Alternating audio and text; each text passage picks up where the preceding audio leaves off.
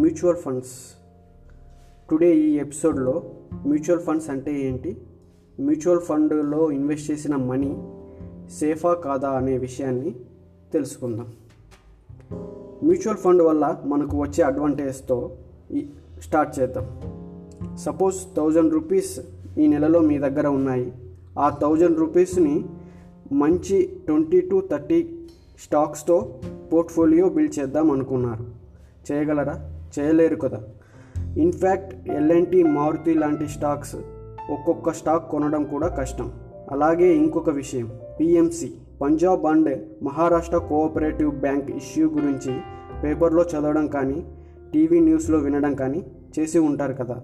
దాంట్లో జరిగిన ఇష్యూ వల్ల ఆర్బీఐ ఆ బ్యాంకులో ఎవరు డిపాజిట్ చేశారో వాళ్ళ డబ్బులు విత్డ్రా చేసుకోవడానికి మల్టిపుల్ రిస్ట్రిక్షన్స్ పెట్టింది కదా. దీంతో ఆ డిపాజిట్ హోల్డర్ మొత్తం ఒకేసారి అమౌంట్ తీసుకోలేకపోతున్నారు. ఇలా మీరు ఇన్వెస్ట్ చేసిన అమౌంట్ వెంటనే తీసుకోవడానికి రిస్ట్రిక్షన్స్ వద్దు అనుకుంటే ఒక బ్యాంకులో ఇన్వెస్ట్ చేస్తే ప్రాబ్లం అనుకొని మల్టిపుల్ బ్యాంకులో డిపాజిట్ చేద్దామని మీరు ఆ థౌజండ్ రూపీస్ని పది బ్యాంకుల్లో డిపాజిట్ చేయగలరా? చేయలేరు కదా. లేదా ఆ నెలలో ఇన్వెస్ట్ చేద్దామనుకున్న థౌజండ్ రూపీస్ని తో బంగారం కొనగలరా? కొనలేరు కదా.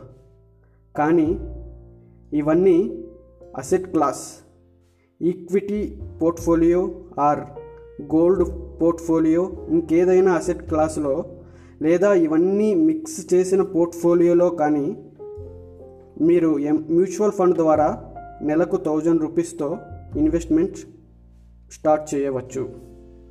దీన్నే ఫ్లెక్సిబిలిటీ ఆర్ కన్వీనియన్సీ అంటారు. ఇదే మ్యూచువల్ ఫండ్లో ఉన్న బిగ్గెస్ట్ అడ్వాంటేజ్. ఇదంతా బాగానే ఉంది. నెక్స్ట్ ఎలా వర్క్ అవుతుందో చూద్దాం. సపోజ్ మీలాంటి ఇన్వ ఇన్వెస్టర్స్ నెలకు థౌజండ్ రూపీస్ ఒక లక్ష మంది ఒక పోర్ట్ఫోలియోలో ఇన్వెస్ట్ చేద్దాం అనుకున్నారనుకోండి మొత్తం అందరిది ఎంత ఇన్వెస్ట్మెంట్ అవుతుంది? టెన్ క్రోర్స్. ఈ టెన్ క్రోస్తో మంచి ఈక్విటీ పోర్ట్ఫోలియో కానీ డెట్ పోర్ట్ఫోలియో కానీ ఇంకేదైనా పోర్ట్ఫోలియోలో కానీ బిల్డ్ చేయొచ్చు కదా. సో ఎవరైతే ఇన్వెస్ట్ చేస్తారో వాళ్ళందరికీ నెట్ అసెట్ వాల్యూ ఎన్ఏవి ఆధారంగా యూనిట్స్ని అలాట్ చేస్తారు. మీ యూనిట్స్ ఆధారంగా పర్సంటేజ్ ఆఫ్ గ్రోత్ మీకు వస్తుంది. ఇంకొక బ్యూటీ ఏంటంటే నెలకు థౌజండ్ రూపీ థౌజండ్ రూపీస్తోనే ట్వంటీ టు థర్టీ స్టాక్స్తో ఇన్వెస్ట్ చేయడమే కాకుండా ఆ స్టా ఆ పోర్ట్ఫోలియోని మెయింటైన్ చేయడానికి బాగా చదువుకున్న ఎక్స్పర్ట్ని ఫండ్ మేనేజర్గా హైర్ చేసుకున్నట్టు అవుతుంది. దీన్నే ప్రొఫెషనల్ మేనేజ్మెంట్ అంటారు. ఓకే మ్యూచువల్ ఫండ్లో ఫ్లెక్సిబిలిటీ బాగుంది మరియు ప్రొఫెషనల్ మేనేజ్మెంట్ వస్తుంది కానీ మ్యూచువల్ ఫండ్లో ఇన్వెస్ట్ చేద్దామని మ్యూచువల్ ఫండ్ గురించి వెతికినప్పుడు నాకు తెలిసిన ఎస్బీఐ హెచ్డిఎఫ్సి ఐసిఐసిఐ కంపెనీలే కాకుండా ఇంకా నాకు తెలియని కంపెనీలు పేర్లు చాలా వస్తున్నాయి. ఇలాంటి కంపెనీలో ఇన్వెస్ట్ చేస్తే నా మనీ ఎంతవరకు సేఫ్ అని అని అడిగితే దాని గురించి మీకు నీట్గా ఎక్స్ప్లెయిన్ చేస్తాను.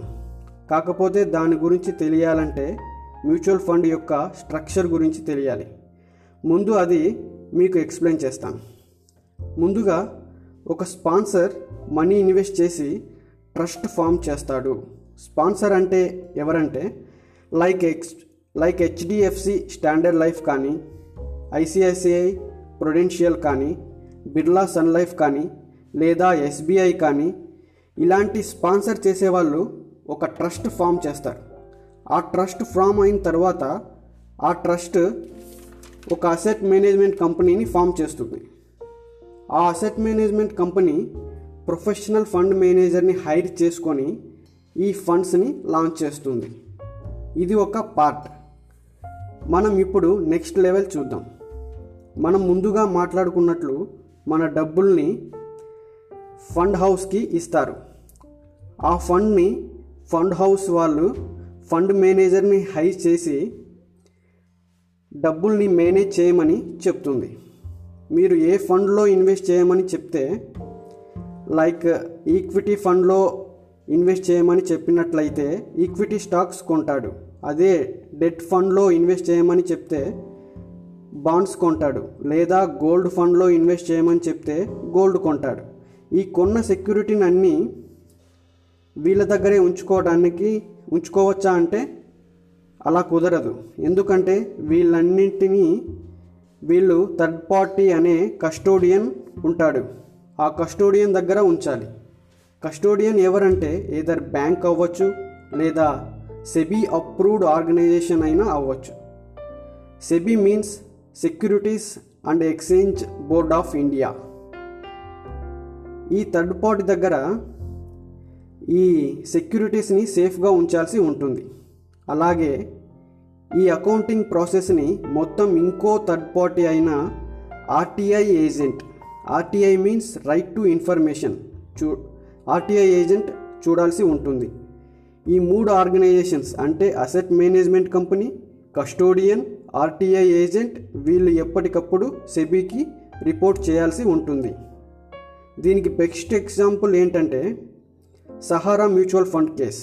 Sahara group మీద ఉన్న ఇష్యూ వల్ల టూ థౌజండ్ ఎయిటీన్లో సెబీ ఏం చేసిందంటే సహారా మ్యూచువల్ ఫండ్లో ఎవరైతే ఇన్వెస్టర్స్ ఇన్వెస్ట్ చేశారో ఆ సెక్యూరిటీ ఏవైతే ఉన్నాయో అవన్నీ అమ్మేసి ఆ సెక్యూరిటీకి డబ్బులు వెనక్కిచ్చేయమని ఆదేశించింది. సెకండ్ ఎగ్జాంపుల్ మన గొంత మనం కొంతకాలంగా చూస్తున్నాం. అనిల్ అంబానీ రన్ చేస్తున్న కంపెనీస్ అప్పు పెరిగిపోయి ప్రాబ్లంలోకి వెళ్ళిపోయాయని వింటూనే ఉంటాం కదా. కానీ సేమ్ అనిల్ అంబానీ రన్ చేసిన మ్యూచువల్ ఫండ్ కంపెనీ ఏదైతే ఉందో దీంట్లో ఇన్వెస్ట్ చేసిన ఇన్వెస్టర్స్కి ఎటువంటి ప్రాబ్లం లేదు. ఎందుకంటే మ్యూచువల్ మ్యూచువల్ ఫండ్ స్ట్రక్చర్ వల్ల ఇన్ఫ్యాక్ట్ అతను రిలయన్స్ మ్యూచువల్ ఫండ్ కంపెనీని జపాన్ చెందిన నిప్పాన్ అసెట్ మేనేజ్మెంట్ కంపెనీకి అమ్మేశాడు. అందుకే ఈ ఫండ్స్ ముందు ఉన్న పేరు రిలయన్స్ అని పోయి నిప్పాన్ అని వచ్చింది. సో మ్యూచువల్ ఫండ్లో ఇన్వెస్ట్ చేసిన డబ్బులు మార్కెట్కి ఆధారంగా పెరగొచ్చు తగ్గొచ్చు కానీ మీరు ఇన్వెస్ట్ చేసిన డబ్బుల్ని మీరు ఇన్వెస్ట్ చేసిన కంపెనీలు పట్టుకొని పారిపోలేవు. ఎందుకంటే ఈ స్ట్రక్చర్ అంత స్ట్రాంగ్. ఈ ఇది మ్యూచువల్ ఫండ్లో ఉన్న సేఫ్టీ యాసెప్ట్. మరి ఈ ప్రాసెస్ అంతా వీళ్ళు ఫ్రీగా చేస్తారా అంటే చేయరు కదా. దానికి వీళ్ళు ఫండ్ మేనేజ్మెంట్ ఛార్జెస్ ఎఫ్ఎంసి అని ఛార్జ్ చేస్తారు. మరి ఈ ఛార్జ్ ఎలా పడితే అలా చేయడానికి ఉండదండి. సెబీ ఏదైతే ఛార్జ్ స్ట్రక్చర్ డిసైడ్ చేస్తుందో ఆ ఛార్జెస్ లోపే వీళ్ళు ఛార్జ్ చేయాల్సి ఉంటుంది. వీళ్ళు ఏదైతే ఎఫ్ఎంసి ఛార్జ్ చేస్తారో అదే వీళ్ళకు వచ్చే ప్రాఫిట్. అలాగే మీరు ఇన్వెస్ట్ చేసిన డబ్బుని ఎక్కడ పడితే అక్కడ ఇన్వెస్ట్ చేయడానికి ఉండదండి. ఎందుకంటే సెబీ ఏదైతే అసెట్ క్లాసెస్ని అప్రూవ్ చేసిందో ఆ అసెట్ క్లాస్లోనే ఎంతెంత పర్సంటేజ్ లిమిట్ పెట్టిందో ఆ పర్సంటేజ్లోనే ఇన్వెస్ట్ చేయాల్సి ఉంటుంది. అందుకనే మ్యూచువల్ ఫండ్ని వెల్ రెగ్యులేటెడ్ ప్రోడక్ట్స్ అని అని కూడా అంటారు. Thank you thank you very much